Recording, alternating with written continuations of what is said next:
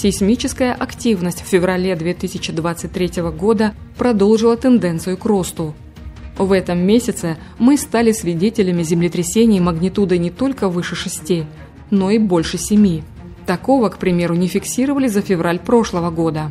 Всплеск подземных толчков наблюдался в начале месяца, причем некоторые из них нельзя причислить к обычным явлениям. Все здание тряслось, это напугало меня до смерти. Вы знаете, это был чудовищный оглушающий удар, а потом здание начало трястись. Честно, это было настоящее безумие.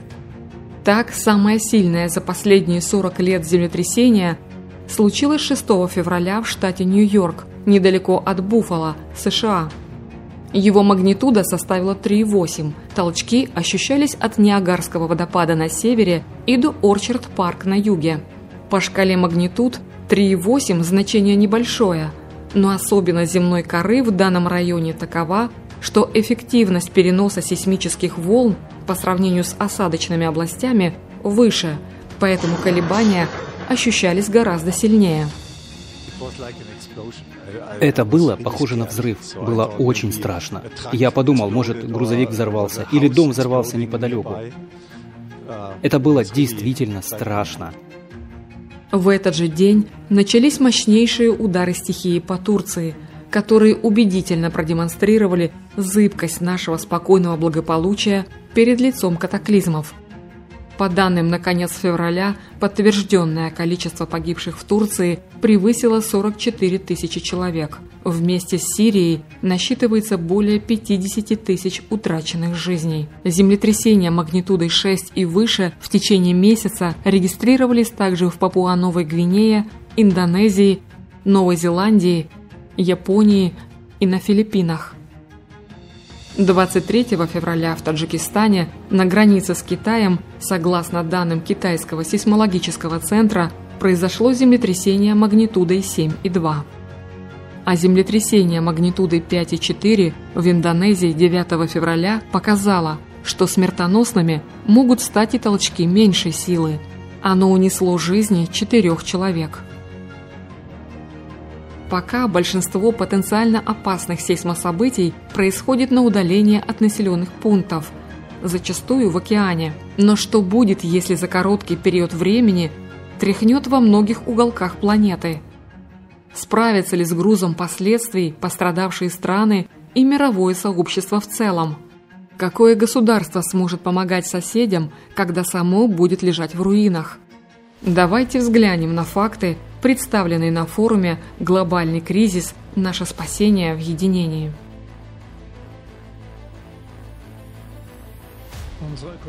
Наши экономисты из разных стран просчитали, как эта прогрессия катаклизмов будет отражаться на мировой экономике.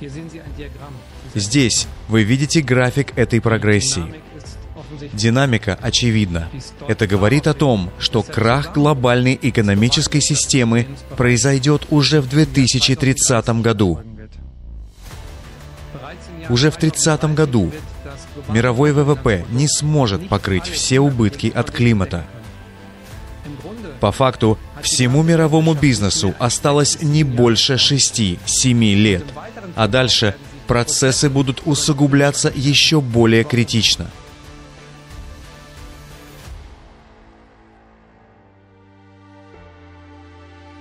Сейсмической активностью неразрывно связана и вулканическая. В феврале были активны более 40 вулканов. Среди них Сакурадзима в Японии, Эбека на Курильских и Килауэа на Гавайских островах, Карангитанг и Мерапи в Индонезии, Папакатепетль в Мексике, Вильярика в Чили, Катапахи в Эквадоре. Но сейсмические приборы зафиксировали волнения и на, казалось бы, безмятежно спящих вулканах. Два таких объекта расположены на северо-западе США. Обсерватория вулканов Аляски повысила в феврале уровень опасности вулканов Трайдент и Аниакчак из-за увеличения количества землетрясений под ними. Десятки подземных толчков магнитудой до 3,7 происходят ежедневно на глубине менее 9 километров, что повышает вероятность извержения. Однако точных прогнозов извержений, как и землетрясений, никто дать не может. И первостепенно важным остается вопрос спасения пострадавших. Реальность же такова, что человечество делится на две неравные части. Одна, крайне малочисленная, узурпировала новейшие технологии спасения людей и предлагает покупать их за баснословную цену ради собственного обогащения. Другая превосходит первую в миллиарды раз, но принимает такое положение дел как должное и трусливо молчит. А ведь каждый погибший – чей-то сосед, друг, родственник. Чей-то, но не наш. Но разве мы хотим лично столкнуться с природной катастрофой, испытать страшную боль утраты близких или сами пополнить печальную статистику? Все загубленные жизни – это ответственность каждого человека.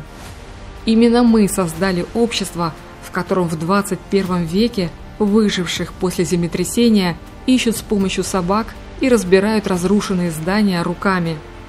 Дипломатические, политические условности, отсутствие совместной логистики, сложные правила привели нас к тому, что сегодня в мире нет эффективного взаимодействия служб спасения. Эти факты – огромный повод задуматься о том, в каком обществе мы живем повод начать действовать уже сейчас и создать другой мир, в котором человеческая жизнь будет главной ценностью.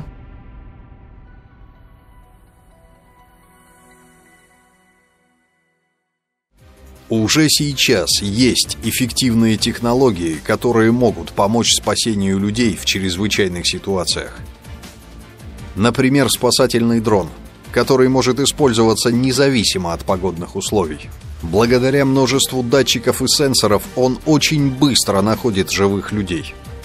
Существует беспилотный аппарат для обнаружения подводных обломков при наводнениях, который поможет выбраться людям из воды или доставить припасы.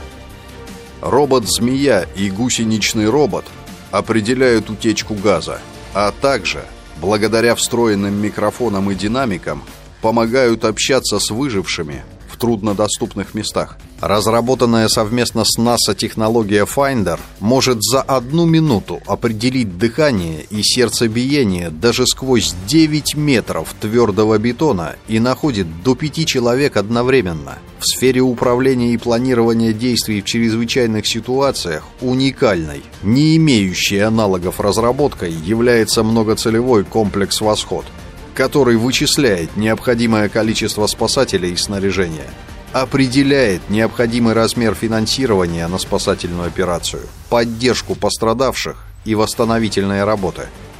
Очень важно, что этот комплекс не позволяет воровать из бюджета и наживаться на человеческих несчастьях.